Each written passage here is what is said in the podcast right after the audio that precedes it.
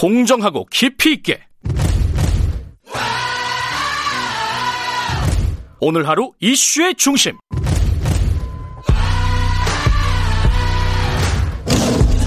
김경래의 최강 시사.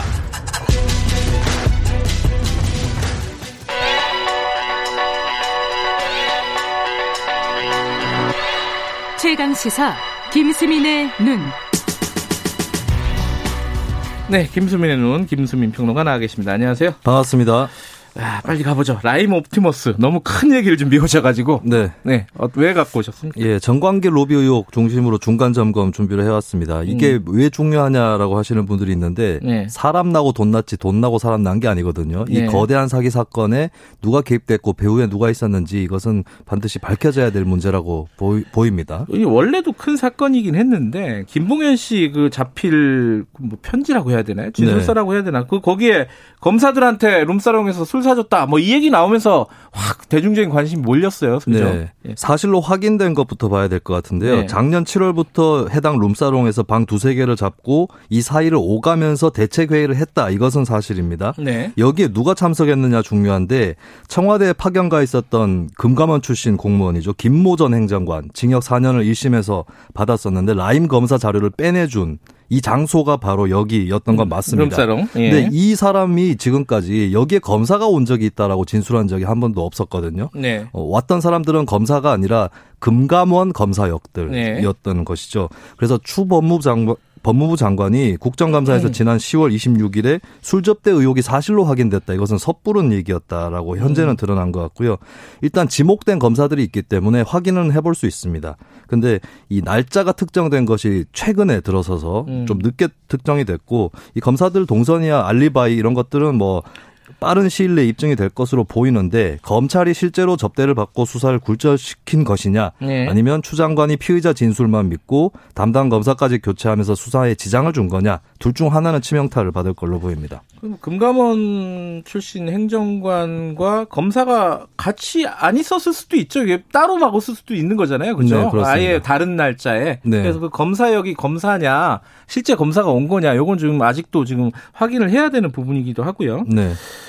근데 이제 그 김봉현 씨 같은 경우에는 여당의 로비를 한 거냐, 야당의 로비를 한 거냐, 둘 다 한 거냐, 뭐 이게 말들이 많아요. 이게 좀 네. 복잡합니다. 그죠? 근래 들어서서 체포 전에 측근에게 얘기를 지시를 한 내용이 담긴 녹음 파일이 공개가 됐습니다. 예. 이 파일은 자필 진술서에 비해서 더 당시 생생한 상황을 볼 수 있는 것이라고 네. 볼수 있는데 여기 보면 이제 어, 마지 못해서 그동안 집 진술서에서 밝혔듯이 압박을 받고 여당 쪽에 로비했다고 털어놓은 게 아니라 그때부터 여당 쪽만 볼 것이다. 라고 얘기를 하고 있거든요. 그래서 음. 지어냈다라고 볼 수는 없을 것 같고요. 네. 그리고 강기정 선 수석에 관한 것이라든지 여러 여당 정치인에 대한 로비 의혹에 대해서 김봉현 씨가 부인을 한 적이 없었습니다. 그래서 음. 어떻게 보면 진술서하고 녹음 파일이라든지 이런 것들이 모순되고 있지는 않다라고 하는 거고 로비를 한쪽에게만 했다라고 해석하는 것은 어떻게 보든 김봉현 씨 주장에 비춰서 보면 무리다라고 볼수 있겠죠. 주의해야 될 거는 실제로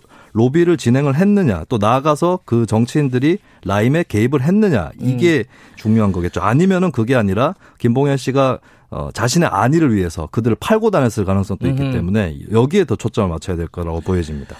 아직도 이게 명확하게 나온 건 아니고요. 자, 옵티머스 사건도 잠깐 보면요. 옵티머스 사건은 이제 국회 지금 국정감사 기간에 전파진흥원 얘기가 많이 나왔어요. 네. 이거는 어떤 어떤 얘기죠? 그러니까 검찰이 고의적으로 수사를 종결시켰다라는 식의 주장. 그러니까 민주당이 좀 급하게 의혹을 제기했다라고 보여집니다. 그러니까 전파진흥원이 수사 의뢰를 했는데 검찰이 네. 제대로 수사 안 했다. 이게 이제 의혹이었잖아요. 예, 그죠? 근데 지금 밝혀진 거는 전파진흥원이 소극적 태도를 보였다고 하는 거예요. 처음에 음. 시작할 때는 경영권 쟁탈전에서 밀려났던 이혁진 전 대표가 유 영민 과기부 장관한테 아니 전파진흥원이 옵티머스에 투자를 했는데 이것 좀 알아봐라라고 음. 민원을 제기를 했고 그래서 진행이 된 건데 전파진흥원 입장이 당시에 자체 조사라든지 금감원 조사에서 문제가 발견되지 않았다.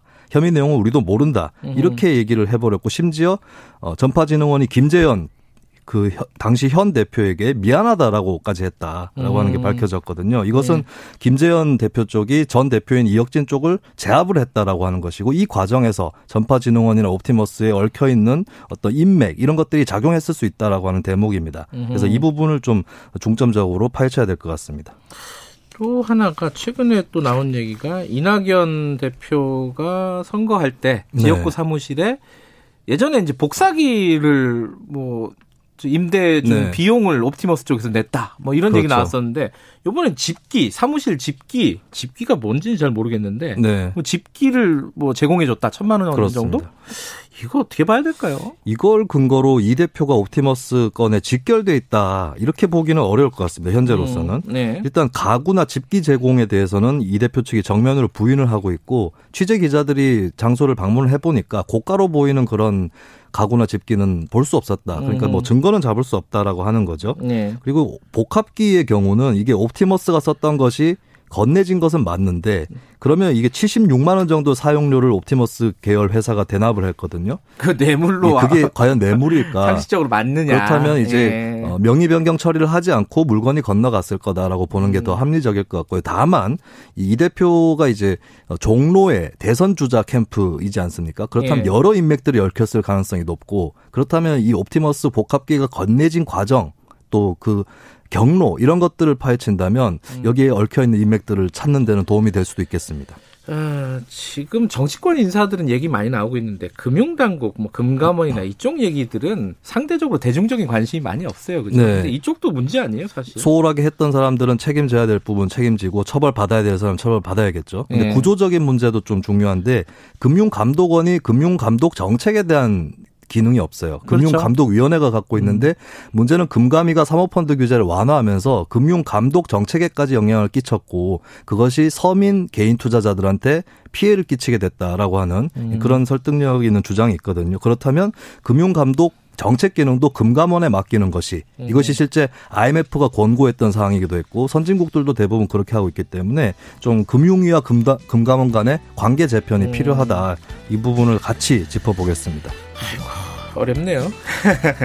여기까지 듣죠. 고맙습니다. 네, 감사합니다. 김수민의 눈이었습니다. 2부 여기까지 하고요. 어, 잠시 후 8시 반에 3부로 돌아옵니다. 일부 지역국에서는 해당 지역 방송 보내드립니다.